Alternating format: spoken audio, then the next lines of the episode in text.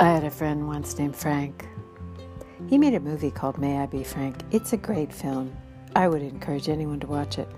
He doesn't talk to me anymore. Why? He got a girlfriend. So he dumped me. Was I his girlfriend? No, I was a lady who was a friend. But you know what happens when people get involved in relationships. They dump their friends. Has this ever happened to you? Obviously, we weren't that good of friends. But you know what else happened? He thought I was a QAnon person, which I'm not.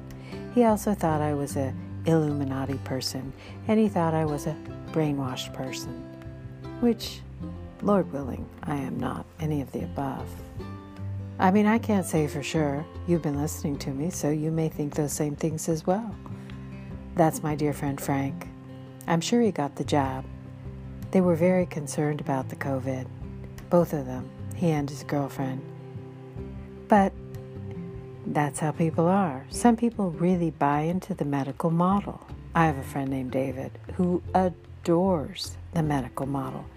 As a matter of fact, he does almost take it to some sort of level that is not quite religious, but whatever religious means, but deifies it, I would say. That's how much faith he has in the medical system.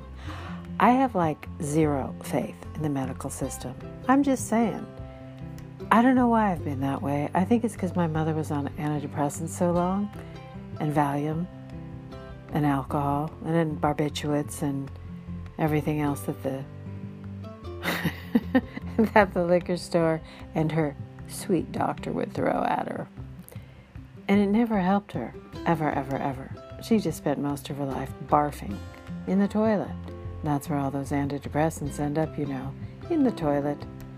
You either pee or poop them out, then they get into the water system. I wrote all about it in my book. I have a great book called Skinny Fat Girl. Is that a plug for the book? I don't know. It's on Amazon. You can buy it, though don't support Amazon other than buying my book.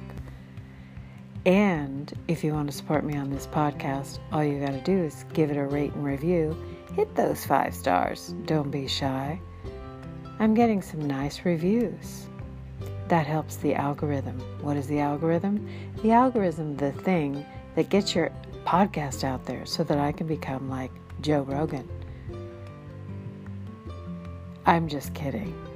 I will never be like Joe Rogan. I will be Paulina. Truth and humor. Joe Rogan was a comedian when he started, I think. So, there you have it. Joe Rogan took ivermectin for his COVID. Then they decided they had to tout that it was only for horses. I'm telling you, you guys, we are all blindsided. The government has an agenda going on, but y'all know that if you're listening to my show anyway. And if you don't know it, go back to the beginning of my podcast, which I started about a year and a half ago. You'll hear all about it. I did all the research for you so you don't have to. God bless you.